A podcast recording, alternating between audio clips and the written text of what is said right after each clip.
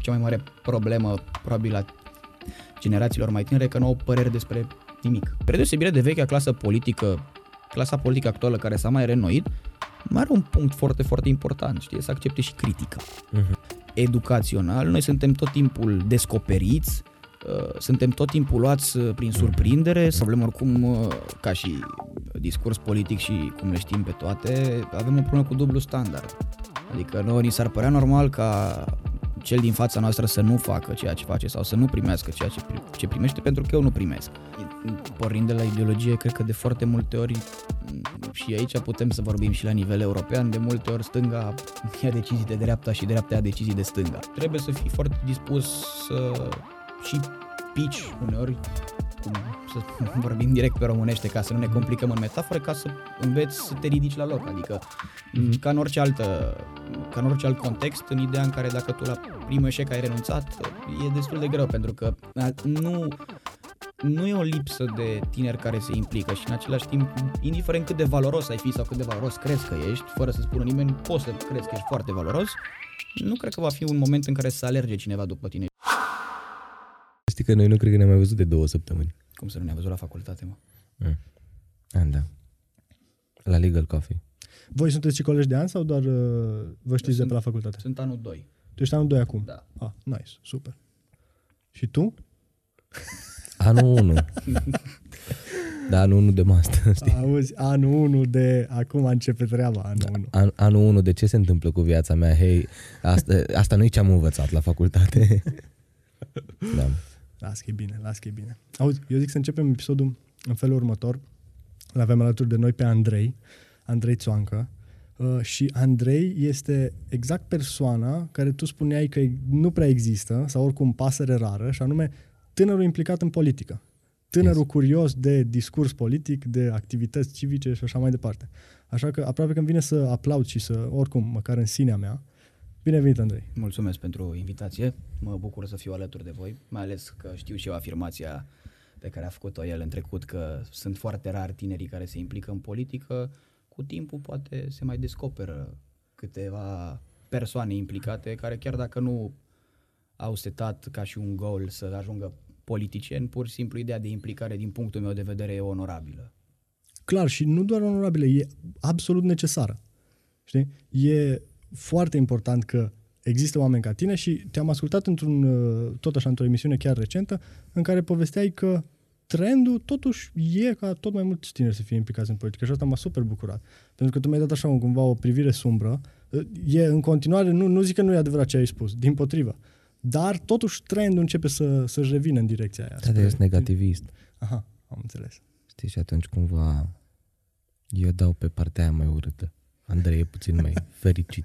Mai tânăr. Da, da, în care speranță. Ideea e că, într-un fel, are și, ai și tu dreptatea ta, pentru că numărul ar trebui să fie mai, mai mare decât cel care e acum. Și, sau măcar, nici măcar dorința de implicare, pur și simplu informarea pe ceea ce înseamnă sfera politică, pentru că de bine de rău, din păcate sau din fericire, de multe ori ne afectează pe toți anumite decizii. Și atunci, chiar dacă nu vrei să, te, să fii asumat politic sau să ajungi să fii partea unui grup politic, e foarte bine de multe ori să știi ce se întâmplă în jurul tău, în primul rând pentru a avea o părere, pentru că cea mai mare problemă probabil a generațiilor mai tinere e că nu au părere despre nimic. Foarte adevărat. Și exact aici ai pus punctul pe ei într-un loc care mă apasă și pe mine în ultima vreme și de asta am povestit cu Ionuț, poate să facem niște, uh, o serie de uh, episoade care să mă pune și pe mine mai în temă cu privire la chestiunile politice de la noi din țară, pentru că sunt complet deconectat de la ce înseamnă. Eu am zis-o de teori. Eu mă uit numai la americani, văd ce fac ei, cumva uh, mă ajută să anticipez ce urmează, poate se întâmple și pe plan local, la, pe, uh, la noi în țară, uh, în funcție de ce se întâmplă la ei, pentru că de bine de rău ne influențează și pe noi uh, ce, ce fac ei.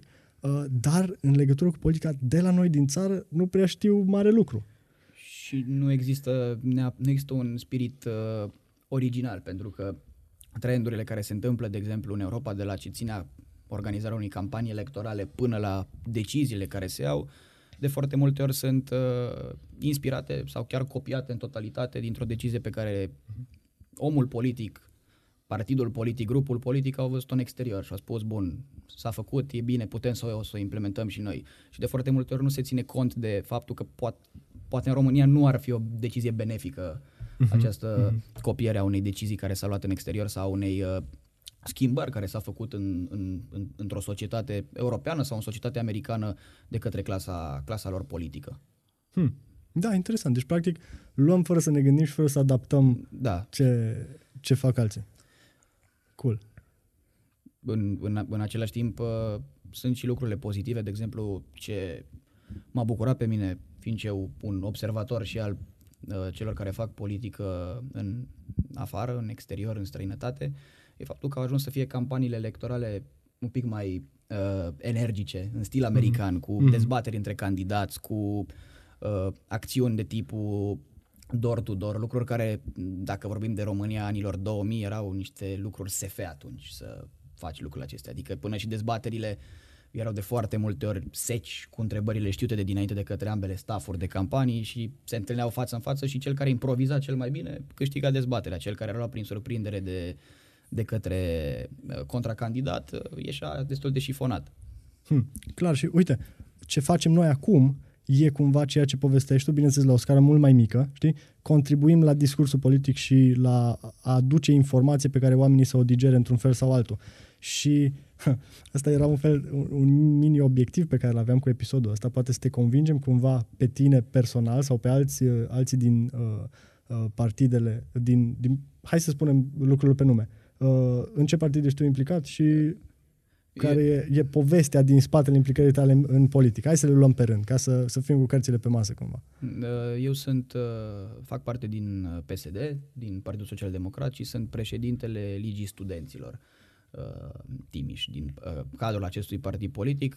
Povestea mea, deși de foarte multe ori lumea se așteaptă la un anumit răspuns, a fost una destul de clasică pentru implicarea tânărului în politic, în ideea în care uh, cunoșteam anumite persoane care erau implicate la tineret în cadrul acelui partid politic și am decis să intru în primul rând de curiozitate, în al doilea rând pentru că mi se părea interesant și urmăream și atunci ceea ce se întâmpla în, în țară, deși perioada în care am ales eu uh, să fac acest pas nu era una tocmai prielnică pentru, pentru partidul din care făceam parte și a fost o perioadă chiar complicată în a explica decizia și uh, acest lucru, pentru că sunt de părere în continuare că până la urmă idealurile și crezurile politice pe care le ai vin pe parcurs, nu poți să intri direct fixat acum ca și tânăr, dacă intră cineva, de exemplu, dacă ai intrat tu mâine, tu ai niște idealuri clar concepute pentru că ai terminat o facultate, eh, deja îți creezi o carieră profesională și nu, nu mai ești așa de, nu știu, influențabil și nu influențabil în sensul rău, influențabil în sensul bun al cuvântului, Corect. în, în, în ideea de a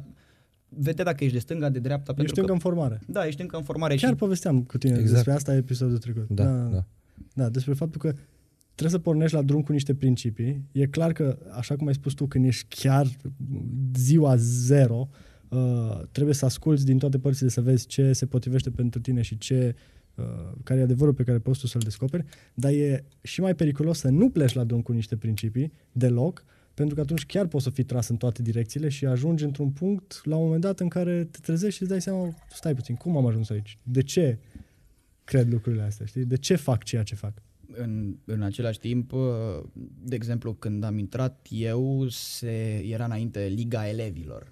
Sunt, este un step by step pentru fiecare tânăr care intră și în același timp am văzut oameni care aveau măcar un set de principii stabilite și în același timp oameni care căutau doar apartenența la un grup, să aibă niște cunoștințe, niște prieteni, să poată să participe la anumite activități din cadrul acestui grup. Au fost uh, oameni care au dorit să intre pentru că nu le-a plăcut să activeze în altfel de asociații, uh, de exemplu, uh, caritabile sau în altfel, de, în altfel de contexte de genul acesta unde se adună oamenii și de foarte multe ori, de exemplu, pe la Liga Studenților, pentru un student care vine din afara orașului, din afara județului, poate să însemne chiar crearea unui grup foarte compact de prieteni, diversificat, Corect. cu persoane de peste tot. Până la urmă, ce face și Elsa pentru studenții la drept, nu? Dacă stăm să ne gândim. Da, doar că el se ia politică. Bun, bun, bun. Adică Eu e- vorbesc de partea de a crea uh, relații Grupul. și prietenii și... Networking. Știi? Exact, exact. Da, cred că ăsta e scopul oricărei organizații, adică cred că asta face și Interact la nivel de oameni până în 18 ani, la fel face și Rotaract-ul, Lions, multe, cred că aș putea să le numesc grupuri sociale. La finalul zilei toate sunt niște Sigur. grupuri sociale. Și asta e scopul fin, final, să faci un networking. Sigur. Dar că problema, mie mi se pare că problema uh, de care te lovești când vorbești de un partid politic, luat prin comparație cu orice altă organizație, e reticența de a te implica în politică din cauza unei mentalități, din punctul meu de vedere, învechite, doar o anumită categorie de oameni fac chestiunea asta, este pierdere de vreme, nu mai avem niciun viitor, mai bine plecăm afară decât să încercăm să schimbăm ceva. Și acolo m-aș duce un pic cu, cu ideea de maleabilitatea oamenilor care intră. Îmi plac oamenii maleabili, îmi plac oamenii care vin să găsească niște perspective, dar eu cumva m-aș duce în direcția de a te întreba cât de deschis spre, deschis spre schimbare ar trebui să fie omul care vrea să intre, cam ce ar trebui să caute. Înțeleg, înțeleg că caută ori apartenența la un grup, ori uh, posibile alte motive, dar întrebarea mea cumva merge în ideea de cum îți dai seama că un om este destul de motivat și nu vine doar din cauza faptului că nu are altceva mai bun de făcut cu timpul lui? Ca o scurtă paranteză, după aia te las să răspunzi, că întrebarea e foarte bună. Cred că, din nou, mă întorc la ce facem noi aici. Cred că avem cumva și uh, responsabilitatea și oportunitatea să contribuim la un dialog care să schimbe exact mentalitatea despre care vorbești. Pentru că, da, oamenii au mentalitatea asta și vor rămâne cu ea cât timp nu vor vedea, uite, tineri prezentabili ca și voi, ca și mine, poate mă includ. știu. Înc- încă ești tânăr, încă ești tânăr. Se acceptă care să aibă un astfel de discurs, care să aibă o astfel de prestanță și care să fie capabil să întoarcă opiniile uh, de genul celor pe care, despre care vorbești tu. Știi? Pentru că dacă vom lăsa așa lucrurile să, să fie, da, așa vom rămâne, dar cred că trebuie încet, încet să, să schimbăm mentalitatea respectivă. Te rog, iată Și de foarte multe ori, din cauza lipsei de implicare a unui om care ar fi motivat, uh, îi va fi luată fața de către cineva care nu e implicat, dar care e omul potrivit la locul potrivit Absolut. și va rămâne tot timpul mentalitatea când te uiți, de exemplu, dau un exemplu la televizor peste 10 ani, na, a ajuns și ăsta sau da. a ajuns, adică aia e, aia e problema și ca să mă întorc să răspund la exact la întrebarea ta punctual, în primul rând ca și lucruri pe care trebuie să le înțelegi când faci parte dintr-un astfel de grup sunt părerile care de foarte multe ori pot să, pot să difere în totalitate de, de ale celorlalți sau chiar ceilalți să aibă complet alte păreri între ei și mm, se creează până la urmă o idee de, de gândire a fiecăruia care să arate exact cum vede o propunere, dau un exemplu, o acțiune, uh, o idee de uh, promovare a, a grupului. Uh, în același timp, trebuie să fii foarte dispus să și pici uneori, cum să vorbim direct pe românește, ca să nu ne mhm. complicăm în metafore, ca să înveți să te ridici la loc. Adică, mm-hmm. ca, în orice altă, ca în orice alt context, în ideea în care dacă tu la primul eșec ai renunțat, e destul de greu, pentru că nu, nu e o lipsă de tineri care se implică și în același timp, indiferent cât de valoros ai fi sau cât de valoros crezi că ești, fără să spună nimeni, poți să crezi că ești foarte valoros, uh, nu cred că va fi un moment în care să alerge cineva după tine și exact consistența pe care o ai tu în cadrul acelui grup te va ajuta și să progresezi, să promovezi, dacă nu dorești lucrul acesta, te va ajuta să fii respectat în cadrul, foarte respectat în cadrul grupului, adică sunt tineri care se implică și nu visează. De exemplu, nici eu nu visez o carieră politică, dar îmi place să, și cel mai mare vis al meu este să văd o implicare a tuturor tinerilor în proiecte politice, că sunt la PNL, la USR, la pro-România la UDMR nu, nu mă interesează atât de mult, ci apreciez orice om care se implică în, în cadrul unei organizații de genul acesta, mai ales tânăr.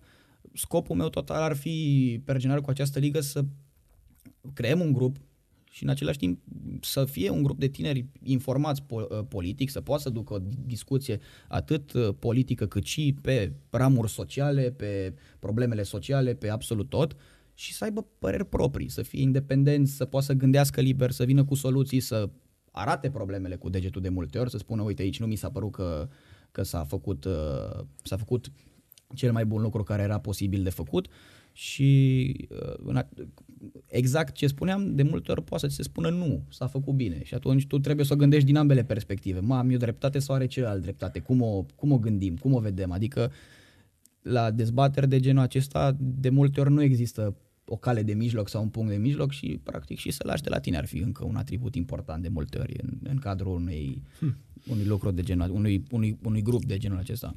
Și practic învățăm niște skill-uri care ne ajută, din câte îmi dau eu seama, cam peste tot în viață. Pentru că fie, dacă, fie că vrei să continui, fie că nu vrei să continui pe calea, uh, să zicem, partidului care, uh, din care faci parte, fie că vrei să te retragi și să-ți vezi de job, de whatever carieră, rămâi cu niște principii care te ajută să, să Absolut. mergi mai departe în viață. Absolut. Pentru că asta cu perseverența e o chestiune general aplicabilă. Da? Ori, orice ai face, trebuie să fii perseverent până să ajungi să vezi rezultatele acțiunilor tale. Chiar și în ideea în care nu ești foarte sigur că doresc să faci lucrul acesta pe viitor, exact cum spuneam, dar perseverența te ajută în cazul în care poate ai o tragere de inimă la un moment dat și spui, "M, poate îmi doresc să fac chestia asta mai departe, m-a prins microbul. Mm-hmm. Exact cum e la, la fiecare lucru și că vorbeam de un început de politică americană, mă bucur foarte mult și e mult mai atractiv pentru tineri să vadă politicieni cu funcții importante care participă la podcasturi și participă la emisiuni deschise care se, în care se discută atât despre cariera lor, lucrurile pe care vor să le facă, cât până și despre viață, pentru că sunt Păi păi da. de foarte multe ori și detalii importante, să vezi cum a ajuns omul acela, are vreo realizare profesională în spate, ce meserie a făcut, de unde a plecat, a fost greu, a fost ușor. Exact, exact, exact. Păi perfect, uite, în punctul ăsta putem să devenim, devenim din ce în ce mai aplicați. Hai să povestim despre asta cu podcasturile. Uh, care crezi tu că, aici bine, cumva intuiesc răspunsul, care crezi tu că e principala partidă a unui anumit partid politic, a, a, a, din care faci tu parte, uh, pe partea de campanie? În mare parte prezența fizică foarte mult. Prezența, nu, care zic că e problema. Că A, prezența, problema că- online-ul. Online-ul There we- categoric. there we go, A, there we pa- go. Partea Da. fizică e foarte bună Ți- online Ți-am pus-o la filă, da? Da, um, Și atunci, uh, pe partea asta de online, mediul ăsta de podcasting are un potențial foarte mare, e, e foarte flexibil. Și exact cum ai spus tu, are potențialul de a arăta oamenilor cine e în spatele microfonului cu adevărat. Pentru că dacă vorbim de un podcast adevărat, care e de la o oră în sus, din punctul meu de vedere, uh, oameni, omul ăla trebuie să fie foarte tare ca să-și țină scutul sus trei ore cu Joe Rogan în față. În fine, nu avem noi un Joe Rogan al nostru în mod special, poate l avem pe, uh, cum îl cheamă, uh, Marius Tuca. Da. Marius Tucă ca și, Da. da. ca și podcasturi politice, din punctul meu de vedere e și un uh, genul de jurnalist care te scoate din zona de confort Exact. și mai ales când te vede că intri, că te scufunzi în zona ta de confort, de obicei vine, vine o întrebare care, He's shaking. da, da, exact, exact despre asta vorbesc. Exact despre asta vorbesc. Exact opusul întrebărilor de care povesteai tu la început că sunt pregătite da, pentru dezbaterile uh, respective.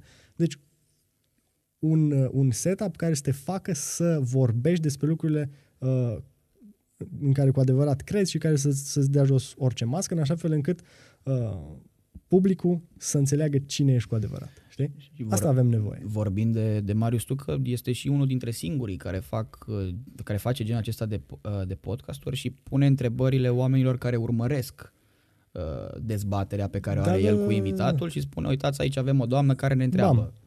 Adică Punctual. n-ai cum să fii pregătit la o întrebare de Da. genul acesta sau Exact. trebuie să fii natural și să răspunzi uh, trebuie să răspunzi pe loc și în același timp să dai și un răspuns satisfăcător dacă ai capacitatea, bineînțeles.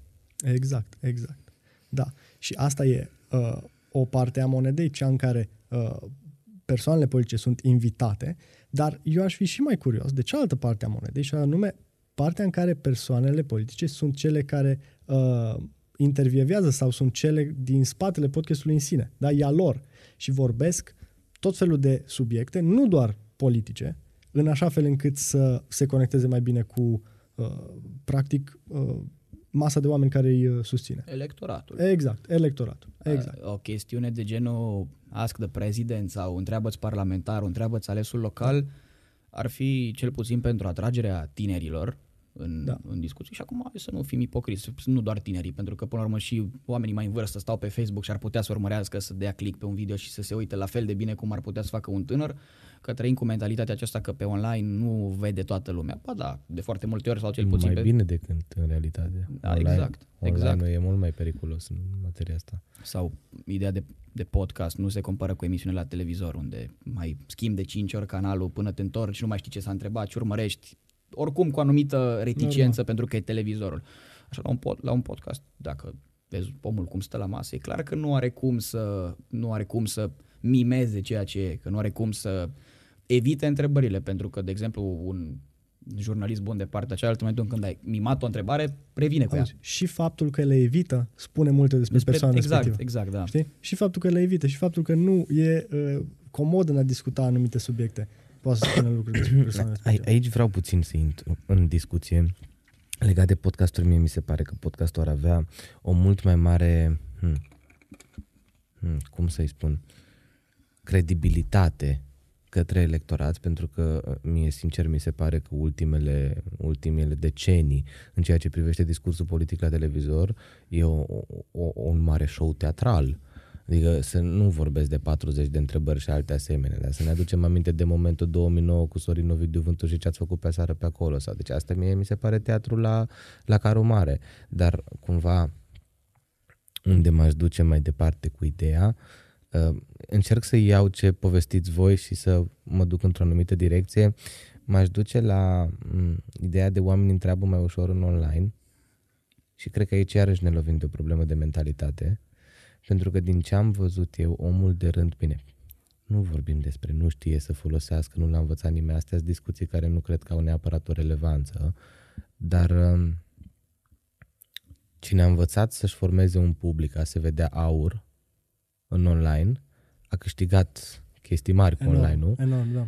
Dar oamenii nu știu că au voie să vorbească cu politicienii. Mi se pare că o altă mentalitate cu care trebuie să ne lovim este o mentalitate învechită de hm, politicianul este tovarășul pus sus și noi cumva nu avem uh, permisiunea, avem, inclusiv există un expres scris în codul administrativ că odată pe la nu știu cât timp trebuie să facă consilierul local informare cu oamenii, tu poți să mergi la ședințe, dar eu știu că la un moment dat cerusem la mine în localitate uh, să publice cum ar trebui conform legii uh, data și ora ședinței de Consiliu Local și mi-a spus că mă prezint și mi s-a spus, păi ce să faci acolo?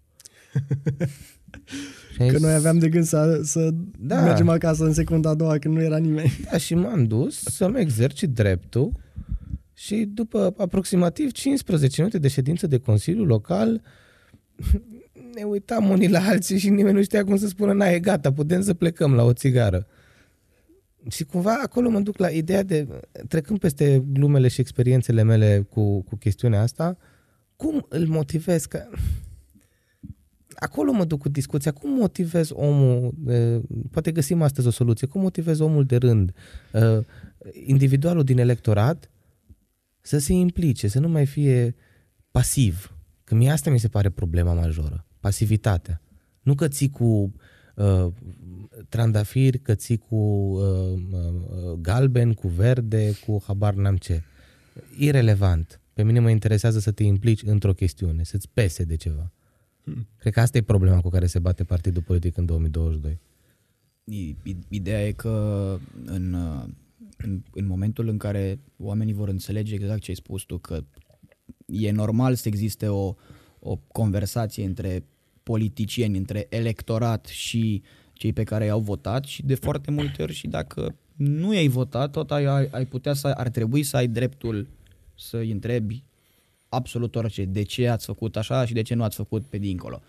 În legătură cu ce ai spus tu cu ședințele de Consiliu Local intrând pe mediul rural, uh, acolo e o mentalitate și o știm toți că nu se pun întrebări, mergem pe ideea că s-a hotărât, e bine, în regulă, mergem mai departe.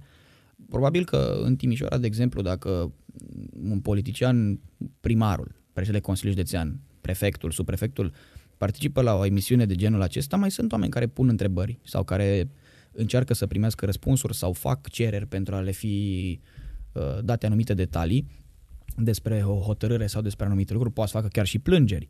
Uh, dar dacă mm, în mediul urban ar deveni acest lucru o obișnuință și o normalitate și ar face toată lumea care ar dori lucrul acesta, eu zic că la un moment dat s-ar transmite și spre mediul rural, pentru că mediul rural într-o comunitate mai mică s-ar compacta informațiile mult mai, mult mai rapid, să s-ar propaga mult mai rapid informația că putem să aflăm, putem să întrebăm, putem să, să vedem. În același timp, uh, cunosc și sunt primar care se întâlnesc cu cetățenii la finalul fiecarei zile de lucru, că se întâlnesc în primărie, că se întâlnesc pe bancă în fața primăriei și stau și le explică. Luna asta vrem să facem așa, așa, așa.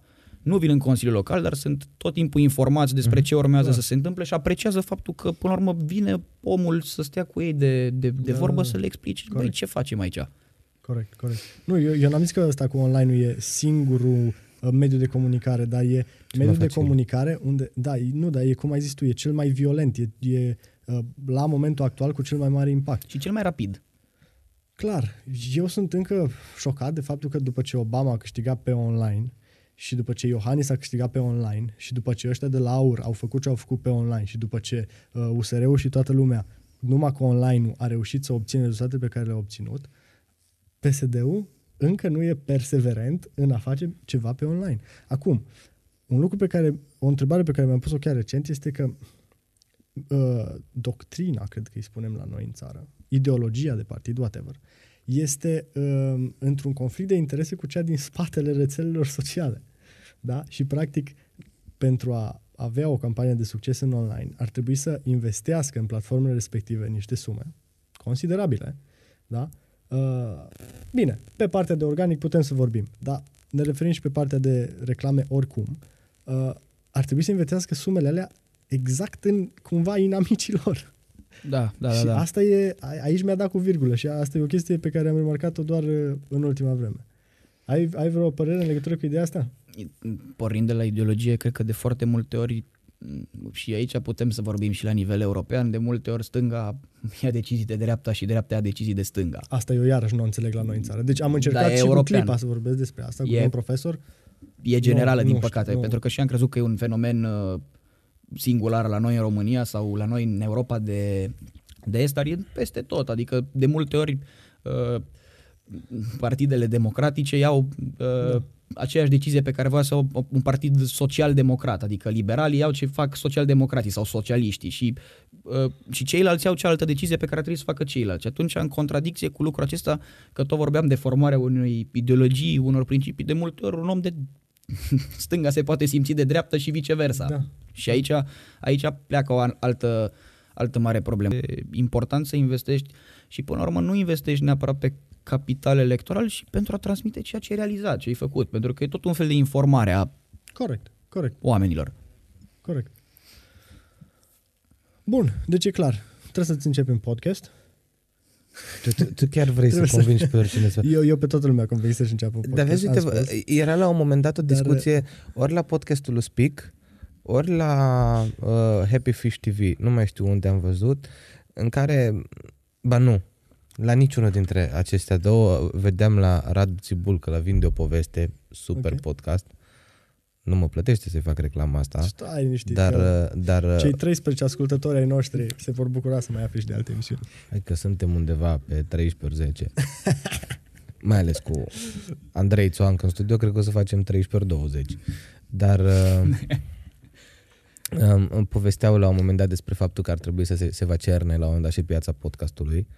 Ceea ce nu e neapărat rău, dar oricum suntem bombardați de podcasturi în momentul actual, deci mi se pare că sunt foarte multe podcasturi, dar ca să mă duc înapoi în, în discuția pe care o aveam, uite, vorbim despre deschiderea politică, despre discursul politic cu electoratul, cam asta e tematica uh, din momentul de față.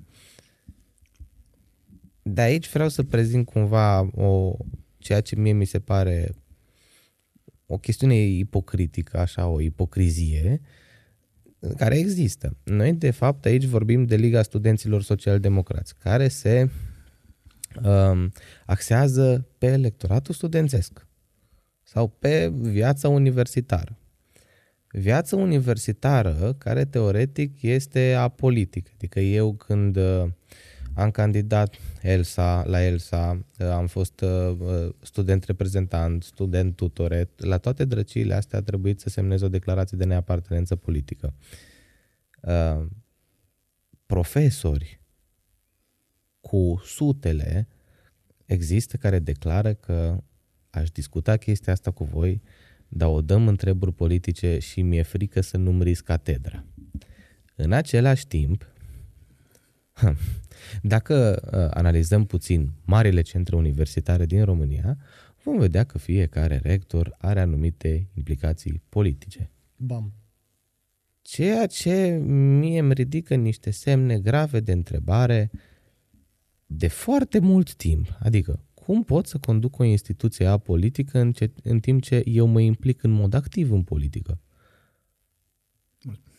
Am Te înțeles, rog, da. că ai înțeles exact ce, unde mă duc. Ideea e că în, în România, din punctul meu de vedere, și e strict punctul meu de vedere, dar probabil că îl mai împărtășesc anumite persoane, învățământul, educația în general trebuie să fie apolitică din toate punctele de vedere, mă refer la nivel decizional. Adică mă refer în, în decizii luate care de foarte multe ori se iau din considerente politice la nivel național, acolo să fie independente. În același timp, mi s-ar părea normal să lași dascălul să-și spună de multe ori părerea politică, pentru că altfel trăim tot timpul cu ideea să nu supărăm pe nimeni și automat lucrul acesta se, se duce și în mintea studentului care stă în bancă, spune, a, uite, de politică nu avem voie să vorbim nimic, deci nu trebuie să ne intereseze, nu putem să spunem și nimic. Și ca să vezi, scurtă paranteză, uh-huh. dar e extraordinar de important, ca să vezi, tocmai mentalitatea asta face parte dintr-o ideologie politică. Da. Asta cu să nu supărăm pe nimeni și să fim în banca noastră, să fim corecți din punct de vedere politic sau să nu ne exprimăm politic, tot face parte din, uh-huh.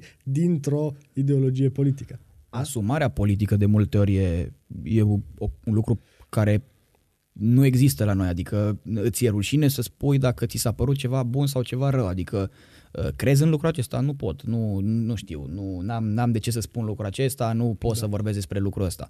Și atunci, uh, la chestia cu, cu dascălii, eu cred că e o chestiune de când lumea, de când, de când ne știm noi, uh, ca în ideea de învățământ universitar și chiar și liceal, nu trebuie să ne ascundem, există tot timpul persoane care vin pe filieră politică și pleacă tot pe filieră politică. Se întorc, pleacă, se face tot timpul...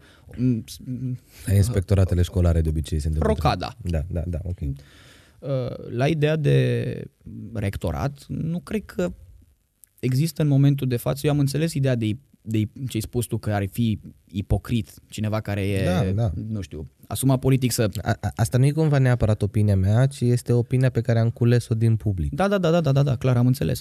Dar în același timp nu știu dacă ai putea să dai în același timp o lege prin care să le fie interzisă apartenența politică, pentru că în același timp omul poate spune, da, ok, eu sunt uh, consilier județean, sunt uh, consilier local, okay. sunt senator, uh, dar când mă duc la facultate și sunt rector, nu fac politică. Deși e greu de multe ori să nu ajungi să vorbești despre ceea ce faci în, în cariera profesională pe lângă cea pe care ai în domeniul uh-huh. educațional de ceea ce faci politic.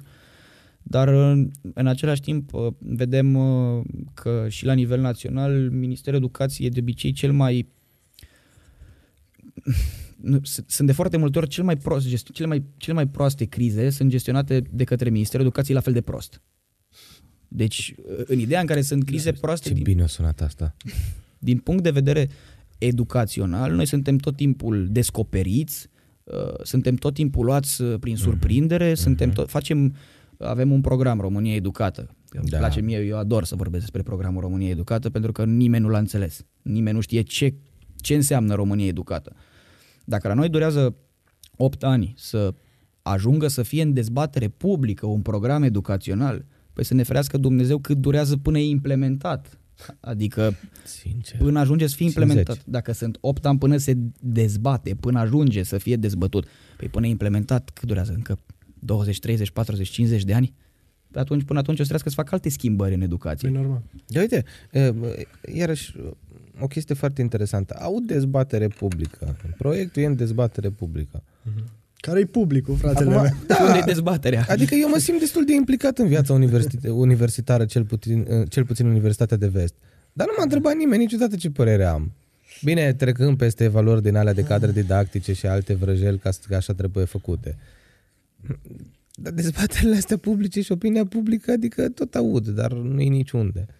Și, și în același timp, părerea, problema cu dezbaterile publice e la fel cu aceea de a nu promova persoane politice asumate politic uh-huh. în funcții cheie în cadrul Ministerului Educației, pentru că persoana aceea nu va putea să fie în viața ei independentă și să gândească strict din punct de vedere educațional, benefic pentru sistemul educațional, nu zic că nu o fac, dar va exista tot timpul un impediment în a fi total independent de ceea ce înseamnă viață de partid. Pentru că noi ca țară, dacă voiam să implementăm programul România Educată, ar fi trebuit să avem o constanță, o, o constantă în cadrul Ministerului Educației. La noi, la Ministerul Educației se schimbă la un an, doi. Mai, mai rapid decât prim-ministrii. Da, da, da, se da, schimbă da. repede prim-ministrii. Bine, minus doamna Andronescu, care e acolo de vreo 20 de ani.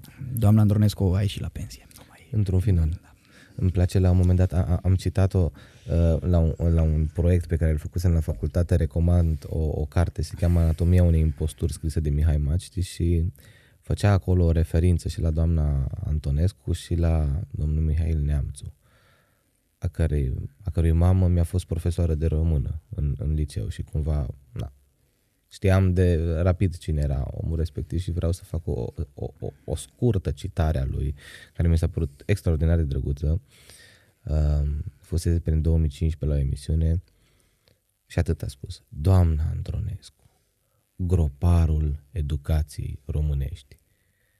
Deci mi se pare că dânsa a avut niște decizii politice din punct de vedere educațional atât de slabe încât cred că, cred că am pierdut un pic timpul ascultătorilor că am și pomenit-o pe aici, dar îmi aduc aminte de un discurs, am cumpărat 20 de calculatoare, nu, am evoluat educația din România, am cumpărat 20 de calculatoare în București. În condițiile în care eu la vremea respectivă eram foarte activ în Consiliul Elevilor și mă plimbam prin școli din județul Arad, unde uh, grupul sanitar era în fundul curții și elevii în pauză mai crăpau niște lemne ca să nu înghețe de frig. Absolut, ideea de, de a lăsa educația și, și din punctul meu de vedere, de vedere de armătură, educație și sănătate ar trebui să fie lăsată în afara sfera politică. Da. În același timp, am avut niște miniștri educației care să spunem că unii dintre ei au fost, Doamne ajută, dar n-au fost, n-au avut mandate foarte lungi. În același timp am avut-o pe doamna Pepsi Glass. Da, da, da, să, da, da, da. Care să, să intre la școala online, chiar dacă n-au curenți destul de televizor, adică niște declarații publice pe care, nu știu, înainte, și dacă nu ți le spui în gând, când le scoți pe gură la un moment dat, îți dai că nu pușcă ceva cu, ce, cu ceea ce voiai tu să spui. Uh, am avut, uh, din nou, acum, domnul Câmpeanu. Domnul Câmpeanu a mai fost ministru educației. Teoretic, ar fi trebuit să fie cel mai competent om pentru a face o reformă extraordinar de mare în educație. Am stagnat și am vorbit iar despre programul România Educată.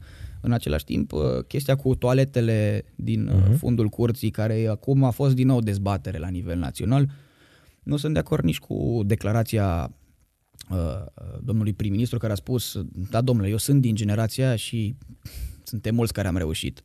Păi bun, dar s-au schimbat vremurile, mai modernizăm, am înțeles. Acum, asta nu înseamnă că dacă au fost câteva povești de succes care au plecat din acea generație, trebuie să generalizăm acum, să spunem, domnule, e perfect. Și ca proiect educațional, ca să spun o chestie pozitivă pe care, uh, care se întâmplă acum din punct de vedere al educației, pro- programul pe care se merge acum se axează pe avea toaletele mm-hmm. în școală și nu în fundul curții, mi se pare siderant că se întâmplă în 2022, dar mă bucur că se întâmplă. Adică e un lucru, e un pas mic spre o chestie normală care trebuia să nu mai fie de foarte mult timp. Da, da. Ah, da, am reușit, deși aveam în fundul curții. Păi nu știu cât ați reușit dacă ați lăsat-o acolo. Da, Știi? corect da, și asta, da. corect și asta, da, exact. Că se face coadele aia dinăuntru și... și ați reușit mai exact. Dacă e, eu spune. aveam o chestiune, ieri iarăși mi s-a întâmplat o chestiune cu politica în universitate, deci pe mine mă nebunește subiectul, subiectul ăsta. Aveam ieri un curs la master, vorbeam despre hmm, achiziții de lucrări sau concesiune de lucrări. Și la un moment dat, adică eu fac master de contencios administrativ, e imposibil să faci admini- drept administrativ fără să te legi... fără politică. Exact, nu ai cum. La care am ajuns la o discuție de ce ar trebui să alegem uh, un anumit uh, program sau o anumită parte a legislației și să ne folosim de ea, de ce uh, nu se fac chestiunile astea și involuntar am ajuns în politică, la care domnul profesor care făceam cursul îmi spune, asta e politică. Facem pauză. Ne-am ridicat și zice, mergem la Legal Coffee, vorbim acolo și apoi ne întoarcem și vorbim înapoi drept. Uh, mică paranteză pentru cei care ne ascultă, mulțumim Legal Coffee pentru cafea. Uh, deci Legal Coffee este locul de lângă facultatea de drept unde mergem să vorbim politică. Dar nu facultatea de drept. Da, Adică 42 de pași de la facultatea de drept, De dar... ce înseamnă, de ce înseamnă gândire de avocat? Deci, Dar- ai văzut? Dar mi se pare... Cum, cum au șuntat procedura. Păi da, adică a, a, am mers în, în, în, în clasa de seminar, am discutat tot ce înseamnă drept, apoi ne-am dus, am băut o cafeluță, am vorbit politică și ne-am întors înapoi la drept. Nu se putea întâmpla la tonomatul din facultate. Păi nu la că de e în facultate. instituție. Da, la Legal Coffee. Se putea 4, întâmpla. 42 de pași. Mi se pare. Deci, Scrie în Calculați, lege. calculați Da, 42 de calculați. pași. Scrie în lege. calculați 42, nu, 42 de pași între facultate și legal coffee. Am înțeles. Dar, uh, na, aparent, uh, mulțumim că s-a deschis legal coffee, că altfel nu vorbeam politică, nu VT. Ai văzut? Sau, de e greșit. De, de ce să nu fac asta? Adică mie chiar îmi convenea bine, e bună cafeaua de la ei, dar eu chiar aș fi stat în sala aia de seminar. Nu țineam neapărat să fac În, în același timp, în, în legătură cu aspectul acesta, de foarte multe ori există, din păcate sau din fericire pentru alții care nu sunt interesați, sunt oameni care vor spune că nu sunt interesați dacă ar fi o dezbatere politică în cadrul facultății. Dar în același timp, dacă vorbim despre administrație, N-ai e, cum. e, ușor, e ușor amuzant să spui că spectrul politic nu contează aici, noi vorbim doar administrație, pentru că administrație egal politică, politică egal administrație, că ne place sau că nu ne place, asta e, asta e realitatea și chiar dacă de multe ori uh, se pupă, mai sunt exemple când nu au legătură una cu cealaltă, dar de cele mai multe ori e același lucru, nu poți să-l distingi. Și, și dacă ai vrea să-l distingi, n-ai reușit să explici cum îl distingi. N-ai, mm-hmm. n-ai reușit să spui de ce nu e politică sau de ce politica nu e în administrație. Și în același timp mă întorc și mă gândesc la ideea de foarte multe ori că până la urmă discuțiile politice și informarea politică țin de cotidian de foarte multe lucruri din viața noastră de zi cu zi, de la drumul pe care îl uh, fac pe jos până la facultate sau cu mașina, dacă sunt uh, gropi, ne lovim de administrație, spunem administrația uh-huh. nu a făcut, automat ajungi și cu sferul, sfera politică lângă tine, pentru că trebuie să vorbești despre lucrul acesta. Presa la fel, vorbești de presă, involuntar ajungi să vorbești și de mediul politic. Educația, din păcate, la fel, sănătatea la fel. Sunt lucrurile generale care ne definesc și ne, ne definesc viața până la urmă de zi cu zi, sunt influențate de mediul politic și ideea de a, le, nu, de, a nu le, de a nu discuta despre acest lucru, atât într-un cadru formal cât și într-unul de a sta la o cafea, e o problemă foarte mare pentru că nu o să reușești niciodată să înțelegi de ce nu se face sau de ce s-a făcut ceva ce te deranjează sau vei spune tot timpul că tu nu ești interesat. Deși în adâncul, în adâncul sufletului tău ai fi interesat să afli de ce se face lucrul acesta. Și din, Exact. Exact. Și cei din funcții de conducere vor spune, a, putem să facem orice pentru că nu e nimeni cu ochii pe noi. Sincer. Oricum nimeni nu înțelege ceea ce facem, oricum nimeni nu e atentă și așa mai departe. Pentru că dacă nu te implici, n-ai cum să, să Păi, înțelegi. noi în liceu aveam... Eram pasionat de geografie, în fine, profa de geogra era o persoană care cumva ne încuraja să avem un anume discurs și era o vorbă. Românul este doctor în politică, fotbal și agricultură. Și așa și e. epidemiolog într-o perioadă. Bun, da, total, vai, asta a fost foarte bună. Acum, spectrul s-a mai lărgit, cu online-ul se mai pricepe și la alte chestii și unul dintre ei român e mecanic auto. A, categoric, da. Deci aia toată categoric, lumea. categoric. Bine, acolo mă simt și eu un pic, dar trecem peste. Și um, purtam, Punem, punem și folii, facem detailing, nu tot ce trebuie. nu facem nimic, că teoretic trebuie să scoatem bun fiscal și... Nu, deci nu facem nimic, gata. Case closed. Um, și purtam niște discuții destul de interesante, din nou, la țigară afară, nu în liceu, că nici acolo n-ai voie să faci politică. Dar inspectoratele școlare județene sunt conduse de oameni uh, puși în funcție politic și pleacă politic, dar trecem peste chestiunea asta. În fine, dar uh, la vremea respectivă, vorbesc de 2013-2014, eram a 9 10 purtam niște discuții. Era interesant, apărea Iohannis, uh, cer, certuri cu Ponta, deja se întâmplau niște treburi interesante pe scena națională. Acum, în schimb, îmi aduc aminte de o conversație pe care am avut ieri dimineața undeva la 7.40 când îmi luam o cafea. Mergea un televizor cu știri și domnul care mă servea, îi zic, "Mă, uite, decizie politică, nu mai știu despre ce era vorba, ceva absolut, uh, nu neapărat... uh, A, cred că vorbea despre Liz Truss, că și-a Ah, dat ok. demisia Liz Truss. Și Deci zic, da, uite că se întâmplă și în Marea Britanie, nu doar la noi se schimbă rapid uh, prim-ministrii. Și doctorul în politică, adică românul, da, mă, domnule, mai vorbim cu oricum ăștia fac numai ce vor ei, nici măcar nu mă mai chinui să mă consum. Pe mine asta mă nebunește. De asta l-am, am vrut să fac podcast, să facem podcastul ăsta cu Andrei, ca să batem un pic mentalitatea de nu mă mai consum eu cu din astea. Că oricum fac ce vor ei și au pensii speciale. Deci eu nebunesc cu, cu, cu treaba asta. Păi nu le-a scos la Regi Bogdan. Ne-a păcălit pe toți, toți care aveau așteptări de la el. Dar ideea în sine e destul de complexă pentru că mai ales uh, dacă nu te-ar interesa să spunem pe plan național ce se întâmplă, ești resemnat, ești uh, cum vrei tu, nu te interesează, pe plan european măcar ai putea să fii interesat pentru că cum am început uh, podcastul, sunt anumite lucruri, decizii care se iau acolo care urmează să vină și la noi și indiferent cât de dezinteresat ai fi, măcar să vezi cum merge, cum merg lucrurile. În același timp, de... Dar auzi, aș fi curios dacă ai pune toți oamenii ăștia care comentează de pensii speciale și le-ai dat funcția să fie urmăriți zilnic de social media, să te caute pe acasă oamenii, să-ți facă poze la garduri, să trebuiască să te duci la sesiunile parlamentare până la București, să vină apoi, să te simți departe de familie, să nu-ți vezi copiii. Oare ei ar vota să li se scoate pensia specială? Noi avem o problemă oricum, ca și discurs politic și cum le știm pe toate, avem o problemă cu dublu standard. Adică nouă ni s-ar părea normal ca cel din fața noastră să nu facă ceea ce face sau să nu primească ceea ce, ce primește pentru că eu nu primesc. Dar dacă ajung și acolo să primesc, hai că e discutabil, putem să vedem că nu, până la urmă nu, ce astea de interes național, până la urmă, adică ce, nu mai poate să meargă țara, că în același timp există o soluție prin care se poate renunța la, la pensia specială și asta, asta înseamnă neîndeplinirea mandatului de patru ani până în ultima zi de parlamentar. Asta e o chestiune useristă. E o chestiune useristă, există, s-au făcut și din cadrul partidului pe, și din PSD uh-huh. Mhm. au fost care și-au dat în penultima zi de sesiune parlamentară demisia din Parlament, uh, chiar și președintele Camerei Deputaților a făcut același lucru, care e președintele PSD, Marcel Ciolacu, adică există anumite, anumite lucruri.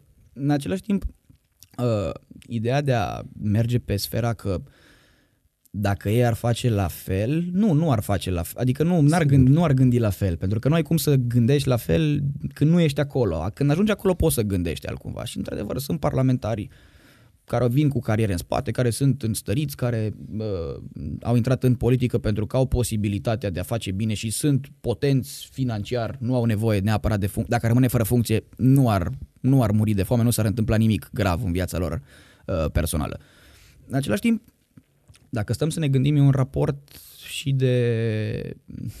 în ideea în care tu spui că le schimbi, schimbi, că le, de exemplu mă refer la schimbat, la scăzut sumele pe care le primesc. Uh-huh. După le scoți. Eu zic că personajul despre pe care l-am menționat, care a făcut o campanie întreagă de europarlamentare pe ideea nu o să mai avem pensii speciale, e foarte ipocrit pentru că știa că nu are cum să le scoată.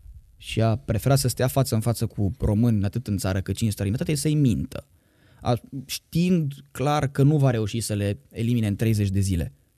Pentru da. că nu... E imposibil. Acum, Legal oricum, vorbind. A dat vina oricum pe Curtea Constituțională, a spus că el a vrut și nu l-a lăsat. E bun, acum știi cum e. CCR-ul e de vină pentru toți și Parlamentul e sfânt. Bun, dar electoratul ar trebui să-l sancționeze la următoarele alegeri și să nu îl mai uh, păstreze, da, uh, într-o funcție pe un om care a ajuns acolo pentru o promisiune pe care nu și-a îndeplinit. Exact, pe o chestiune populistă pe care știa că nu poate să o îndeplinească, pentru că și aici, mai mult. Și, aici vor, mai mult. și aici vorbim de problema clasei politice. Da. Hai să fim de bun simț și să promitem ce putem să facem. Adică a fost o chestiune chiar la alegerile locale din 2020 în care un... Uh, bun, dar hm, te rog, termiți ideea.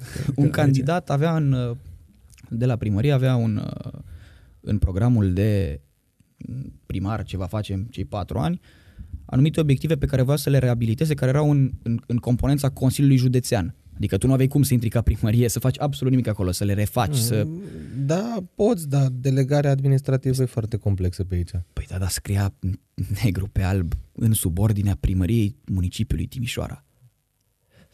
Au trecut alegerile, nu s-a mai întâmplat absolut nimic cu proiectul da, da. Vezi, da. uite, tu ai pus punctul pe ei. E vorba de a fi educat în a înțelege lucrurile care ți se promit. Păi vezi, uite, Înțelegi? aici vreau să de, de a, Ca electoratul să înțeleagă că aici este, uite, um, conflictul de interese pe partea lor. Sunt multe locuri în care ar prefera ca oamenii să fie uh, dezinformați sau neinformați.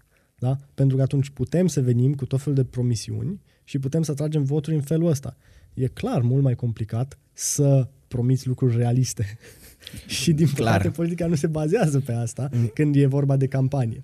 Mie mi se pare că, de fapt, noi acum în, în, în sfera politică tragem ce am ignorat 30 de ani. Adică uh, nu ne-am educat publicul, electoratul, și electoratul în timp și-o cam dat seama că e needucat, more or less, adică nu neapărat că nu e needucat, dar în timp și-a, și-a dat seama că sunt neglijați, că nimeni nu vrea să educe, că nimeni nu vrea să facă o chestie, nimeni. Acum, exagerez puțin prin discurs, dar uh, majoritatea nu vrea să facă ceva palpabil și să explice sau să dea niște chestiuni, pentru că discuții din astea de dăm o, o nebunie și o ipocrizie, dar sună bine și asta se întâmplă, se întâmplă peste tot.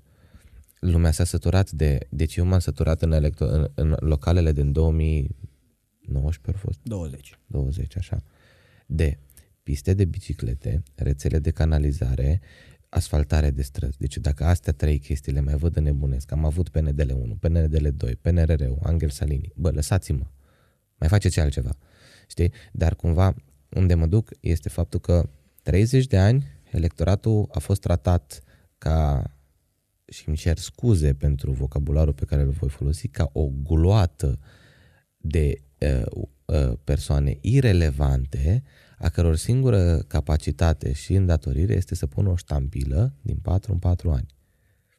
Și mentalitatea asta, dusă prin istorie 30 de ani, a dus, ne-a dus în punctul în care prezența la vot e de Depinde de alegeri, dar foarte scăzută. Și dezinteresul e mare față de vot, pentru că celebra întrebare, votul meu, ce rost are? ce rost are votul meu, poate să, schimb, poate să schimbe ceva? Da, ideea e că suntem un pic în urmă la atât la dialogul politic, cât și la informarea corectă a votanților și a cetățenilor în general, pentru că până la urmă și ca și, uh, nu știu, instituție locală sau județeană, și cei care nu te-au votat își trăiesc viața în același loc și ar merita să știe anumite lucruri pe care tu le faci. Uh-huh. Uh, indiferent de culoarea politică, dialogul politic, din nou, ar trebui să fie absolut neutru. Acum, cum s-ar putea rezolva lucrul acesta foarte rapid în România, nici nu pot să vin să spun că Am eu o idee. văd. C- câți, câți membri are Partidul Social Democrat la nivel de țară? Aprox, nu, aproximativ, nu mă aștept un număr. Între 1 și 3 milioane, ceva de genul acesta. Wow. E Huge. ceva. E ceva. Huge.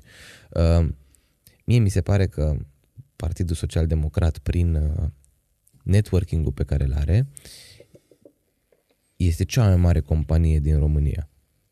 Um, nu știu o companie care să aibă între 1 și 3 milioane de angajați care, more or less, lucrează pentru același scop. Cum funcționează companiile, respectiv societățile comerciale? Se bazează pe cerere ca să facă o ofertă.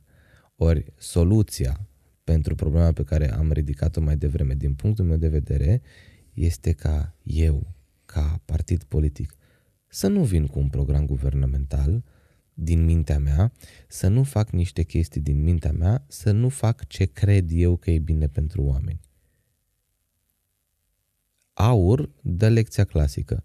Nu facem ce, vrei no- ce vrem noi, vedem chestiile pe care le plâng oamenii pe Facebook și alea le promovăm. Hmm.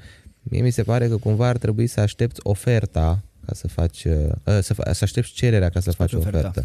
Da, și aici iarăși revenim și suntem din ce în ce mai aplicați, pentru că uh, ce povesteam noi de podcast, când îl înregistrezi și îl pui, mai deschizi un canal de comunicare, acela din comentarii, Mhm. da? Locul în care oamenii pot, pot veni și spune ce părere au avut despre ce, ce, ce ai spus tu, știi? Nu e doar un mod prin care tu informezi pe ei, ci și uh, ei te informează pe tine. Da? Da. Deci e, e un canal da? bidirecțional. Da, da, vezi, uite, asta nu se face. Adică, să fiu scuzat, știu mulți membri TSD Timișoara sau Timiș, Timișoara, cred că îi cunosc. Dar rar am văzut o chestie din asta de, de stat la discuție. Adică, bun, că am stat noi la o țigară, la Legal Coffee, la o cafea sau pe lângă facultate, bun. Dar Uh, și nu vreau să vorbesc de TSD. Vă povesteam, aseară național-liberalii mă chemau la, au venit să mă invite la o petrecere pe stradă, dar nu știau ei să-mi explice unde se ține petrecerea. Acum, eu știu că atac în mod direct niște persoane, dar asta este, nu e ca și cum am foarte mulți fani. Um, dar n-a venit nimeni să mă întrebe, băi, nu te supăra. Ai un public pe Instagram de 1300 de oameni din facultate. Ce părere ai despre? Te urmăresc, adică eu am undeva la 600 de view-uri per story și 100 de reacții per story. Ce părere ai despre, uite, vrem să facem asta cu tineretul? Sau să vină în, fa- în fața facultății, băi, uite, avem, vrem să facem nu știu ce, să propunem, nu știu, să avem o propunere legislativă de a se schimba asta în, în uh, carta universitară, ne ducem pe senat, vrem să facem ceva cu statutul studentului. Nimeni. Adică a, asta așteptă de la Liga Studenților Nu, Social-Democrați. Cred, cred că ar trebui să așteptăm mai puține de la alții și să fim noi cei care pornesc lucrurile. Păi de aia Andrei aici. De asta e Andrei și de asta îi lăsăm provocarea acum să-și înceapă un podcast și să fie cât mai activ pe social media, pentru că cred că uh, poți stârni o flacără cu mici scântei și nu-i musai necesar să fie o singură scânteie, poți să fii tu, poți să-și mai dea seama un coleg de-al tău din țară de pe altundeva și să facă același lucru și apoi să colaborați. Lucrurile pot să crească exponențial în momentul în care Da. le-ai pornit, știi? Ca idee de, de, de, de podcast politic, dacă s-ar face, m, repet, atât foarte formale în studiouri, foarte profesioniste, cât și, Cât sim- și informal. cât da. și informale, cu Da. oameni politici, cu uh, personalități politice, cu membrii de partide, cu absolut tot ce ține de sfera politicului, ar fi mult mai ușor de a atrage oamenii și Normal. de a fi implicați, pentru că ai dat tu la un moment dat un exemplu cu 40 de întrebări cu Denis Mhm. uh-huh. Rifai. Emisiunea în sine, conceptul ei per general nu e rău, numai că în același timp Execuția e. En, e, e, asta spun, ca public te enervează la un moment dat ideea de formularea întrebărilor care de multe ori Îți trei întrebări într-una. închi, da, și închide omul în el pentru că de multe ori ataca direct la persoană, nu e lăsat să spună părerea. Dacă da. mă las să-mi spun părerea, vreau să-mi spun părerea com- completă a mea, nu-mi spui nu, nu dai cu biciul în mine și după îți cer scuze. Da, nu, eu, eu te înțeleg și eu sunt de acord cu tine, dar în același timp pot să și admit că e o, o chestiune de gust și de format. Uh, unora le place așa, are Categoric. și formatul uh, anumite beneficii, că poți să scoți niște clickbait și niște uh, clipuri din, uh, Mini, din, din emisiunea clipuri, aia. mini clipuri exact. cu întrebarea respectivă. Da, da, mult da. mai, mai show, mult mai spectaculoase decât poate uh, un discurs de 5 minute în care nu l-ai întrerupt pe om să-și spună Da. da. șirul gândului, da, în fine. Diferența dintre noi și ei este că uh, cu mulțumirile spre Radu Zaharia, noi nu plătim un studio, uh, noi nu trebuie să facem câștig, noi nu avem neapărat uh, uh, ideea de rating, nu este un business, noi o facem de plăcere. Televiziunea până la urmă este un business extraordinar și cumva trebuie să se vândă. De aia mie, mie de exemplu, nu-mi place emisiunea respectivă, deși am văzut multe episoade ale, ale, ale emisiunii respectivă, dar nu-mi place pentru că calitatea e tăiată la jumate. Adică vorbim jumate din emisiune chestii relevante care chiar mă interesează pe Și mine. după personal. cum s-a numit primul dumneavoastră câine. Exact. Întrebări de Mulțumesc. genul ăsta. Mulțumesc. Când v-ați dat cu bicicleta prima dată? Și se pierde atunci, pentru că se pierde atunci din intensitatea, din intensitatea emisiunii. Și, și pe mine ca și privitor nu mai am abse- a- atenția captată pe ce urmează să întrebe, pentru că știu că va urma tot o întrebare din aceasta irelevantă. Da.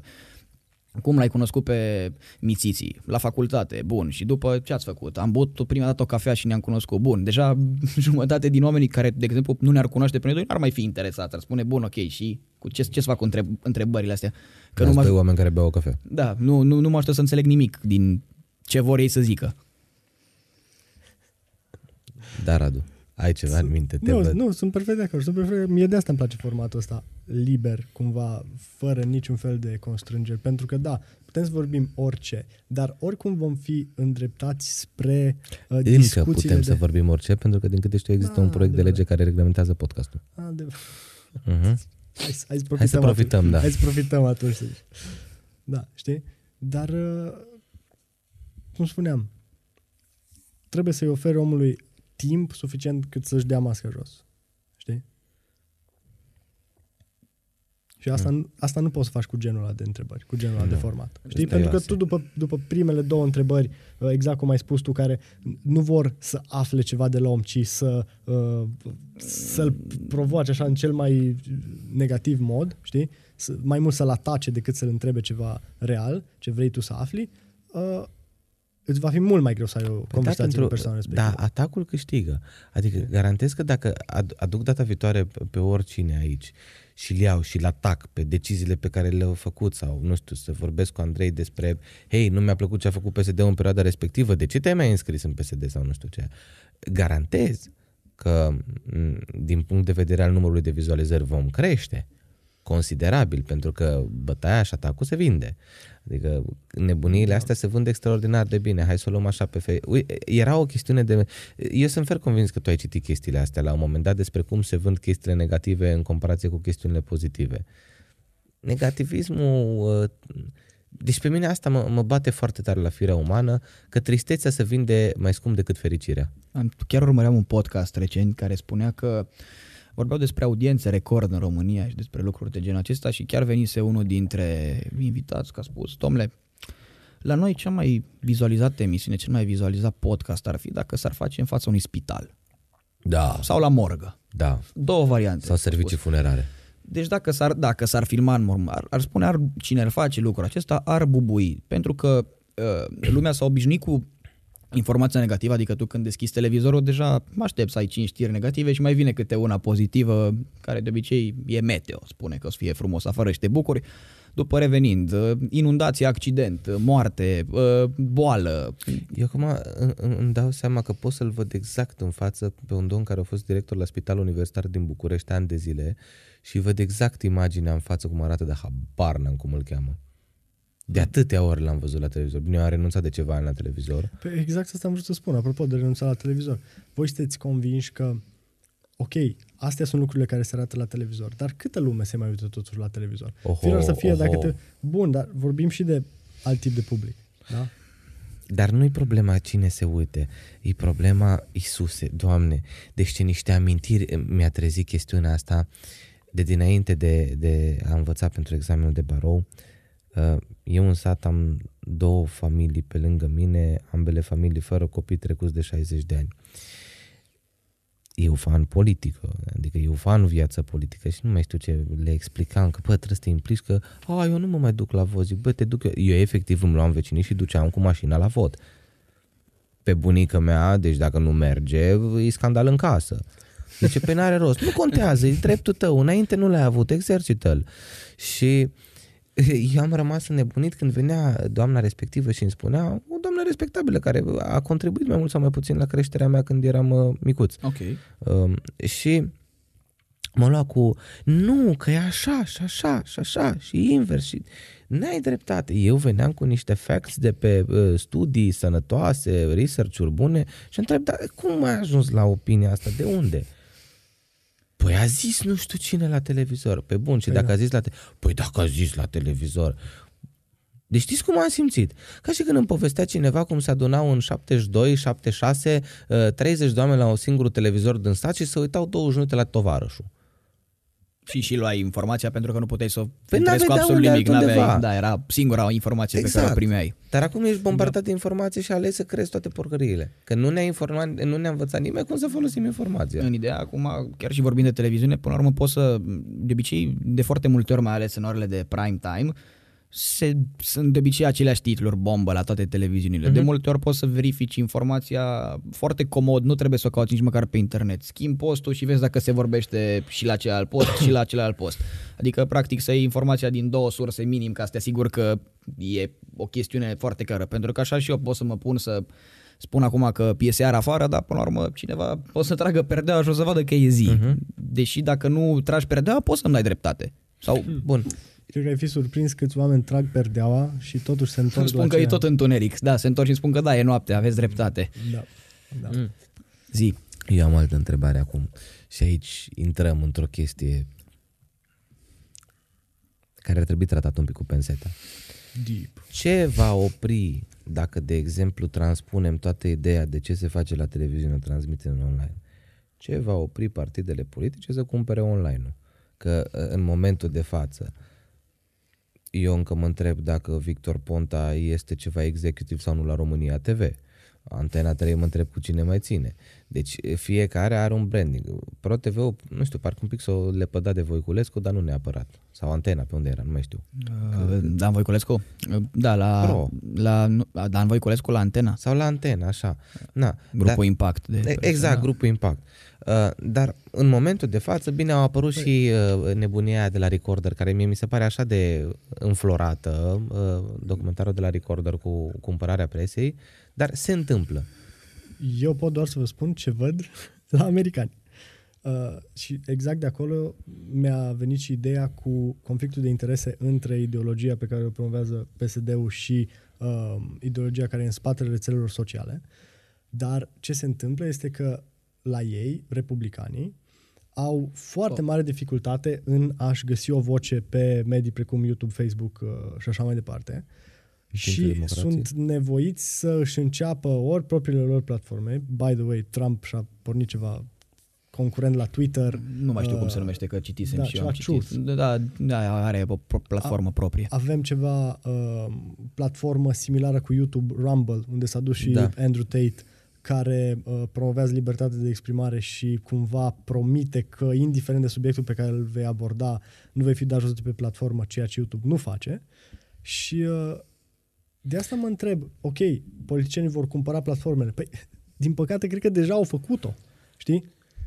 Bun. Dar din, în, din același punct de vedere, două secunde, dacă s-ar cum, să spunem că ar fi cum sunt emisiunile electorale plătite la televizor, Da. ar fi un, un podcast pe YouTube. Tot mi se pare că ar fi o naturalețe mai mare în discuție și o... o Pentru că așa e mediul, așa, așa, e, așa, așa, e, e, canalul. așa, e în me, sine. așa e mediul, așa e ideea de podcast și la un moment dat Da. tot se va ieși din tiparul clasic de televizor cumva. Da. Da. Nu, e- ha- nici nu trebuie să o mai dăm cu YouTube, Facebook, trebuie să o dăm cu online în sine. Și Da, da, da, canalele da. de comunicare se vor găsi. Uh, Aur a avut șansă, neșansă, whatever, să fie Facebook-ul uh, locul lor, punctul lor central. Uh, PSD-ul la rândul lui poate să-și găsească o super zic- mare audiență pe TikTok. Habar eu n-am, zic că nu știu, Instagramul este următorul. Eu de-aia nu mă zic. transfer. Instagram, whatever. Că mă întreba și pe mine lumea de ce nu mergi pe Da. Facebook sau așa. Facebook-ul e deja overrated și atacat de prea multe informații. Insta-ul e viitorul. Ai momentan uh, neatins de către, foarte rar atins de către sfera Mhm. politică, adică genul de loc unde poți să Da, dar știi ai care... un public diferit pe informația pe care o Și fii transmiți. atent că pe Instagram dacă te lansezi ești bombă. De ce? Pentru că câștigi foarte mult electorat care în momentul de față nu merge la vot. Și tu nu te vei, convi- nu te vei chinui să convingi niște oameni să schimbe opinia politică, ci aduci electorat nou. Suflu. Da. Nu repari mașina, ci să iei pe alta nouă. Întrebarea e cât de mare va fi efortul ăsta și cât din resursele care acum sunt dedicate pe electoratul actual vor fi redirecționate și cât se va pierde din electoratul actual având în vedere această redirecționare de fonduri. Știi? Cred că ăsta e un calcul pe care uh, liderii politici îl fac la momentul actual. Și dacă nu au capacitate, sigur există o echipă de consultanță care le explică că care e platforma pe care să spunem ar câștiga mai mult electorat în momentul de M-aș față. bucura să existe. Pro- Există oare? Problema e, că, problema e că nu se gândește de perspectivă, se gândește strict pe moment. Pentru că dacă ar veni cineva și și-ar asuma să spună, cum ai spus tu, Instagramul e viitorul și să începem treptat, treptat, să nu facem o tranziție totală, dar să începem să intrăm și pe mediul acela, va fi tot timpul cineva care va spune, păi da, dar asta se va întâmpla în viitor. Noi în momentul de față putem pierde anumite lucruri dacă, inve- dacă nu investim o sumă mai mare pe care o investim în Instagram, mai bine invest- investim pe tot în Facebook sau în TikTok sau în, în, uh, într-o platformă de bază. De exemplu, Aur, dacă ar trece astăzi pe Instagram sau ar trece și pe Instagram, n-ar mai avea Dar același... nu, publicul aur nu este pe Instagram. Asta zic. N-ar Dar putea să publicul riște. SSD este pe Instagram. Este pe Instagram. Mai degrabă este pe Instagram decât, Decât pe, pe Facebook. Ca să... Da, așa e. Dar eu cred că n-ai nevoie de fonduri foarte mari ca să faci chestia asta. Poți face și Pe gratis. Pe gratis. Chiar, chiar pe gratis, fără să nu trebuie niciun fel de, de promovare. Până la urmă, Instagram e bun pentru că te poți promova și tu singur și și prietenii tăi, și se urmăritorii tăi. monetizează rapid. S-ar putea să-ți vină ca și câștig. Da? Aici e iarăși un semn de întrebare pe care l-am. Da. Um, Da. Un alt lucru de care aș fi curios este, uh, în afară de brandul partidului în sine, care ar fi, să zicem, influencerii de la nivel de partid. Uite-te, în Timișoara, de bine de rău, uh, primarul nostru a fost capabil cu echipa din spatele lui să-și creeze o imagine, da? Să fie el, ca și individ. Da, s-a vândut. Mai mult, exact. Foarte bine chiar. Apoi, Produs George produs vânzare Simion, bună. din nou, lumea îl știe pe el, Da. da? Uh, și apoi știe și de aur. Uh, care ar fi, la nivel de PSD, persoanele care acum ar fi capabile și să rezoneze cu, cu publicul, uh, cu, cu electoratul, da? Și dornice, da? Înțelegi întrebarea. Da, înțeleg. Ideea e că pe partea de electorat tânăr, Mhm. în Timiș, uh, nu se duce lipsă de persoane politice mai tinere decât la nivel național de succes. Iată. Mă refer, putem să începem aici de la președintele filiale, care a fost la un moment dat cel mai tânăr președinte de filială de partid politic parlamentar din istoria României, când a preluat-o. Nu era nimeni, acum mai este cineva care e la Vrancea de la PNL care a bătut lucrul acesta. Uh, Secretarul general, la fel, este un, un, un tip care a plecat și poate să rezoneze cu aceste organizații, pentru că toți, toți de, din, din conducerea actuală a PSD Timiș au plecat de la uh, Liga Elevilor, Liga Studenților, TSD, PSD. Nu a fost niciunul dintre ei care să ardă o etapă să, să, treacă, să treacă peste.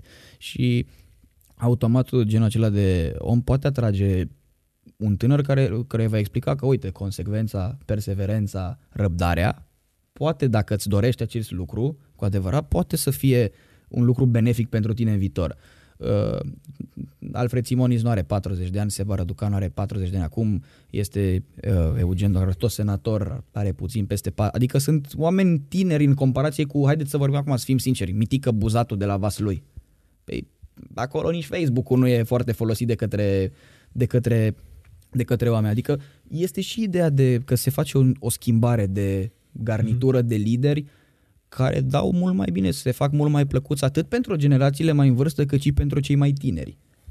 Nu sunt așa de sobri, de uh, serioși, nu, nu mai sunt practic uh, să stea ca o piatră, o stană de piatră, să nu poți să comunici nimic cu ei. Și spre deosebire de vechea clasă politică, clasa politică actuală care s-a mai renoit, mai are un punct foarte, foarte important, știi, să accepte și critica. Uh-huh.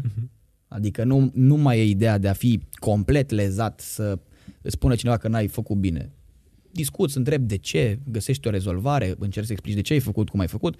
Înainte am mai avut uh, noi un personaj local care pune o întrebare incomodă într-o conferință de presă, nu mai, a doua oară nu mai merge la conferința de presă pentru că nu mai primea nimeni.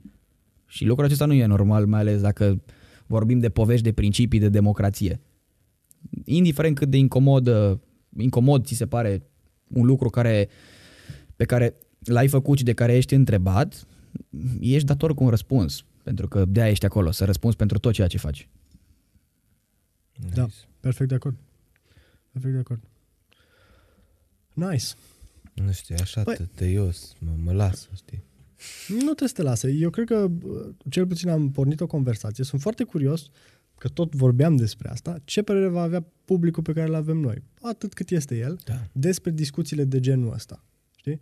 Pentru că nu cred că e o noutate faptul că doar și DIA, toată lumea știe că e cu PSD-ul. Eu poate mai puțin m-am uh, afirmat ca fiind uh, cu PSD-ul în sine, dar oricum ideologia mea era mai degrabă în rezonanță cu cea pe care o promovează PSD-ul și ar fi foarte curios cum reacționează publicul nostru la genul ăsta de discuții și mai curios cei care um, au uh, cei care nu sunt în uh, acord cu ideile pe care noi le-am promovat, dacă am putea să începem și cu ei un dialog. Dialog, adică, exact, da. ok, noi vorbim între noi, în cadrul partidului, să zicem, între ghilimele, în Da, cadrul da, da. comunității noastre care uh, încercăm să clădim aceleași idei pe care le avem, dar care ar fi rolul dialogului inter, da, grupuri uh-huh. și, și partide, pentru că din nou mă întorc la americani și din nou mă întorc la ce pățesc ei și ce fac ei. Ei sunt mai scindați decât oricând și încet, încet începe să se vadă asta și la noi. Știi? Nu mai vorbim cu oameni care nu au aceleași idei uh, ca și noi. Nu mai, da. nu mai acceptăm uh, un dialog care să se opună conceptelor pe care le avem și asta degenerează foarte repede. Știi? E normal să ai și discuții incomode, să asculti și păreri diferite. Clar. A, Devii Foarte, e necesar. E, din nou. e necesar pentru că altfel devii foarte limitat în gândire. Da. Și nu vei putea niciodată să progresezi pe niciun, niciun pali, atât social cât și profesional, dacă tu nu înțelegi că trebuie să existe și o altă părere și ar fi foarte trist ziua în care ne vom strânge toți sau vor fi 100 de oameni și vom fi toți în totalitate de acord cu ce a spus celălalt. Da, Aia va fi o zi tragică pentru, pentru toată lumea. Da, da. La e totalitarii. Am vrut să spun. Da, exact. Dar și lipsa de și lipsa de informare sau de informații sau de a, a auzi păreri diferite, într-un context în care toată lumea are o mentalitate similară, duce spre o gândire colectivă și acceptată până la urmă. Uite, ca să schimbăm puțin macazul.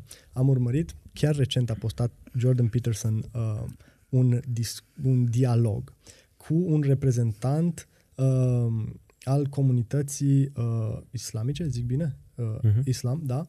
Um, și practic mă gândesc eu așa, peste politică, dacă e să ne îndepărtăm la nivel macro, e religia. Și a început un dialog între două dintre marile uh, religii ale lumii, care a fost atât de, exact cum ai spus tu, atât de incomod de urmărit, uh, atât de mult uh, și durere cumva și uh, furie era, dar atât de necesar era. Și totuși a fost un dialog foarte, uh, cum să spun, uh, interlocutorii s-au tratat cu foarte mult respect, cu, cu foarte multă apreciere și așa mai departe. L-au invitat într-o uh, moschee sau ce, care e reprezentarea uh, instituțiilor uh, fizică și uh, cred că asta trebuie să facem și la nivel politic. Să avem discuții între uh, ideologii într-un mod respectabil, nu cum auzeam că s-a întâmplat la școala politică, da?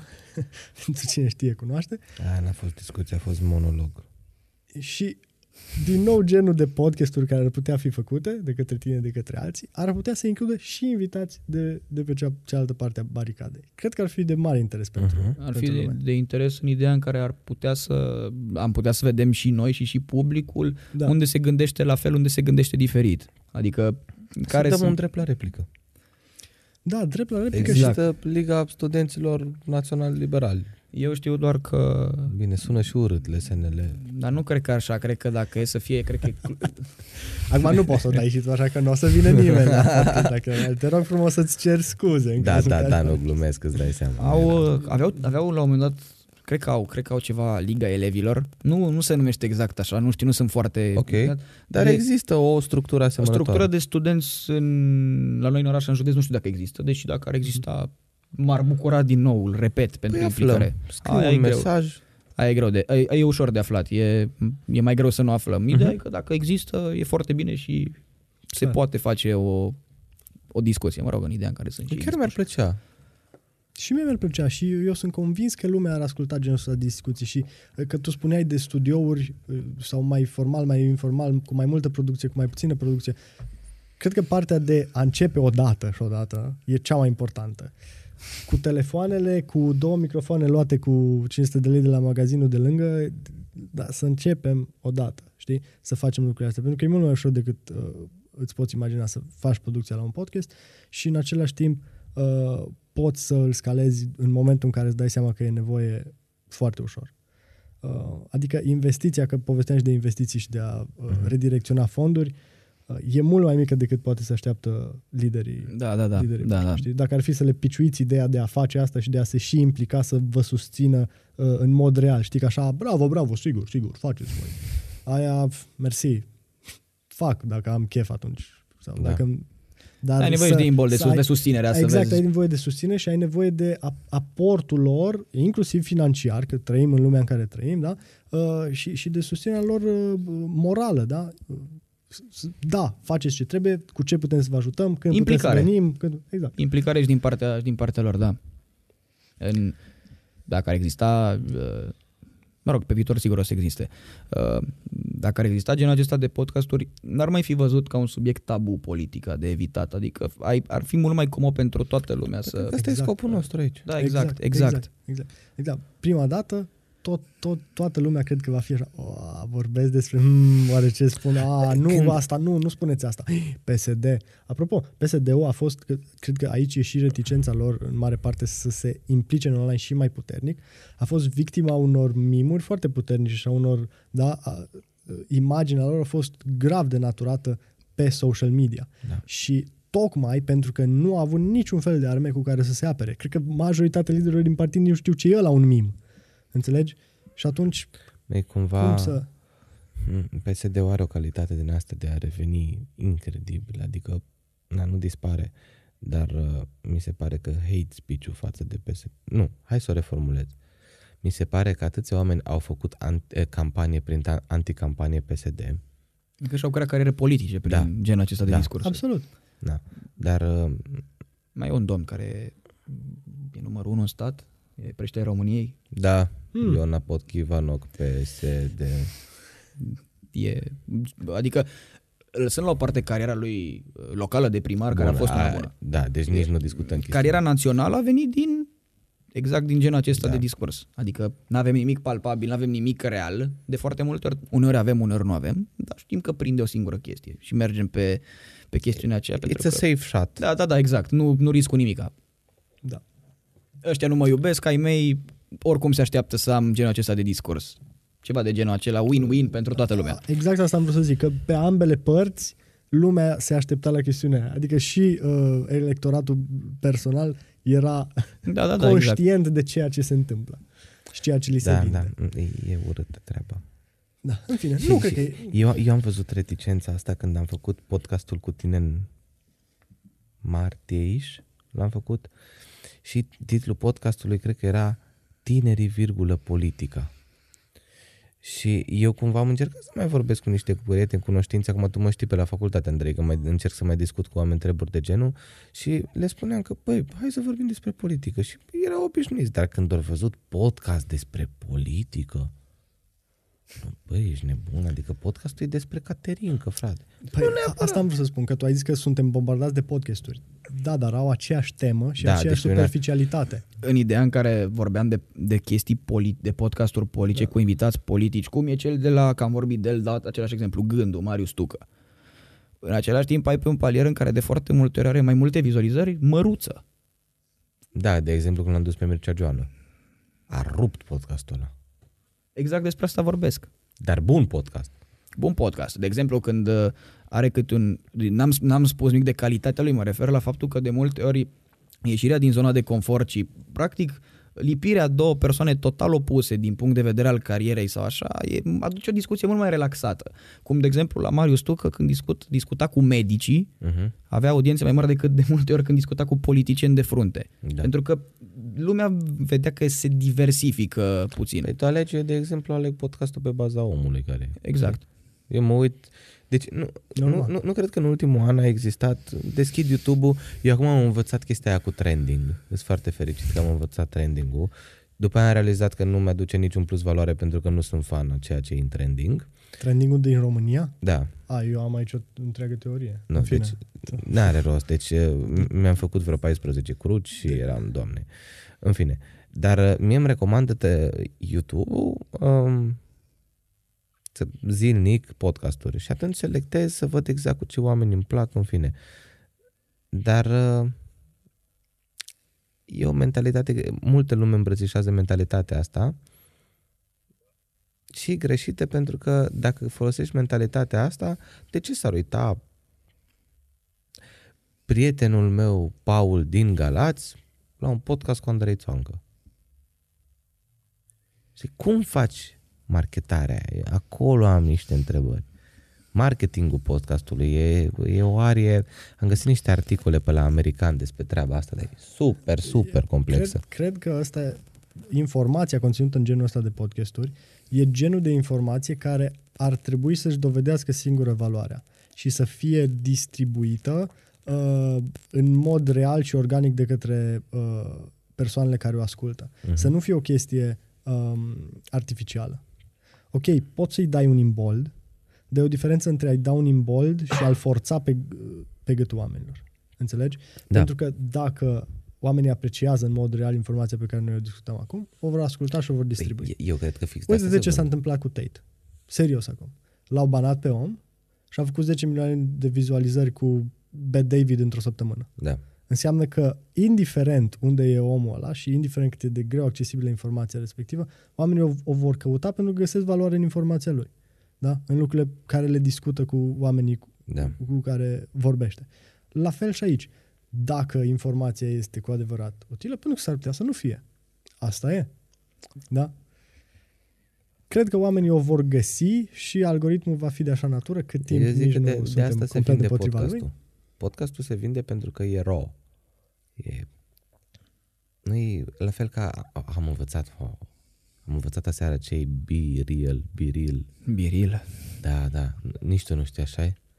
Nici eu nu știu ce Deci este o aplicație de... Eu știu ce, dar nu am, dar știu ce. Am, deci eu aseară uh, eram la facultate, știi, și mă întreabă lumea, uai, hai să te adaug pe biril, hai să te adaug pe biril. Și eram, "E, dă în pace. Și aseară iară, stai că-ți dau un biril. Și eram, bă, stai un pic. Unul și cu unul fac doi, biril 101. Te rog, explain. Este o aplicație care caută să uh, distrugă ideea asta de uh, imagine de pe social media despre care tot am vorbit, că te postezi în ceva ce nu e și o aplicație Perfecțiune și filtre și nebunii. da. Și îți dă, nu știu, îți dă o notificare că acum trebuie să postezi. Tu să mă contrazici dacă Nu, nu e, ești. mă, acum e corect. Ok. Și tu îți faci o poză la tine cu frontcam-ul și ce faci efectiv cu backcam sau cum se Adică cheamă. dacă mi-aș face Da, un biril acum, mi-aș am face înțeles. selfie mie și are și el în față. Da, am înțeles, am și e înțeles. împărțită în două fotografia și așa se trimite mai departe. E o Și- chestie de, in- de instantanee, cum ar veni.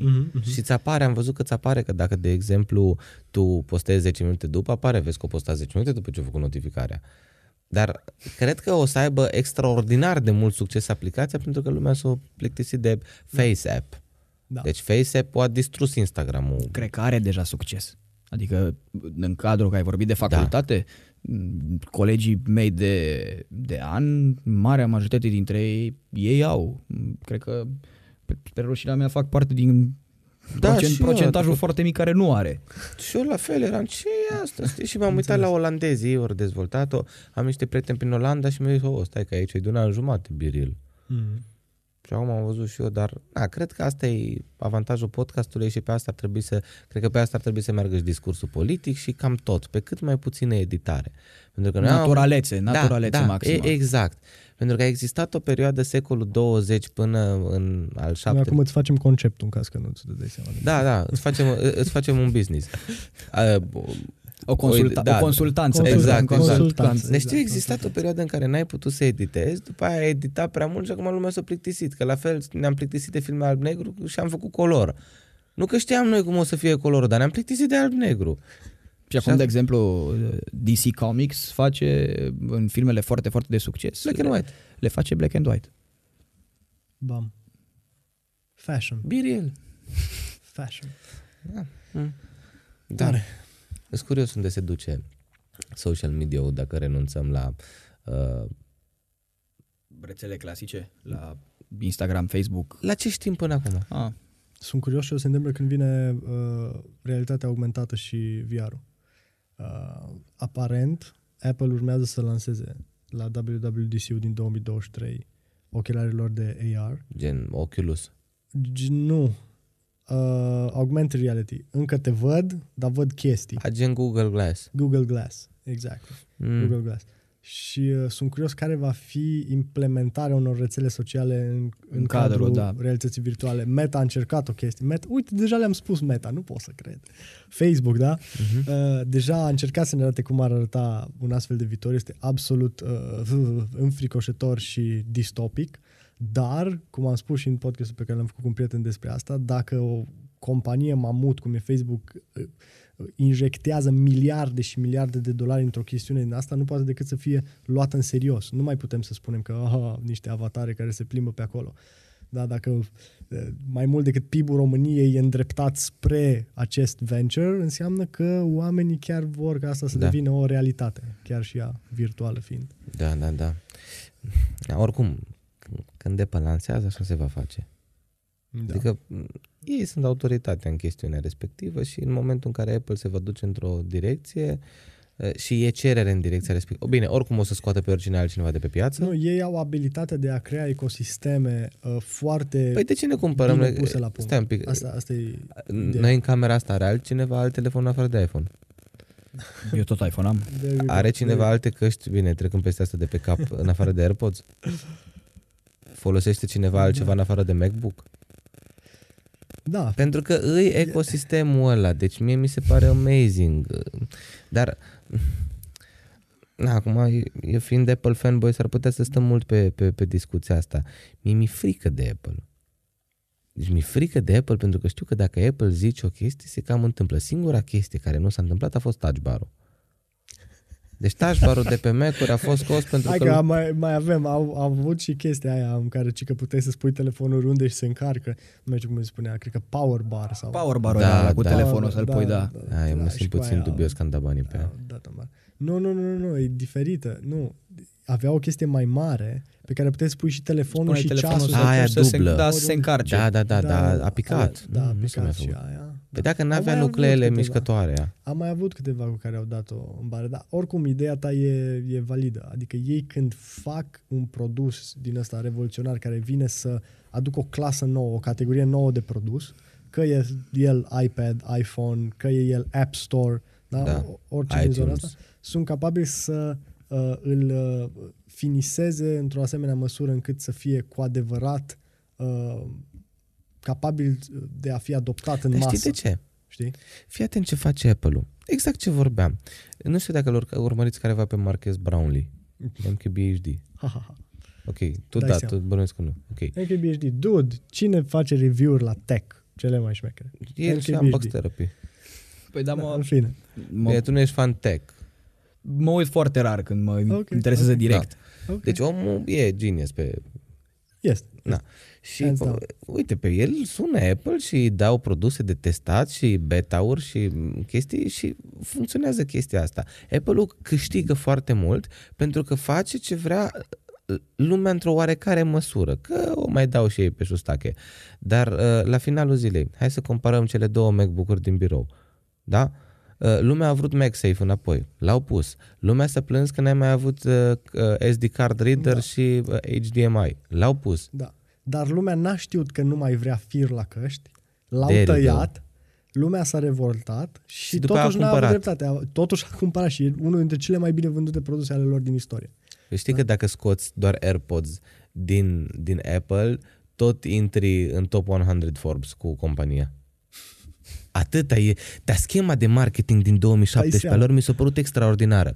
Era gen, ăsta este, nu, la iPhone 7 nu mai aveți jack.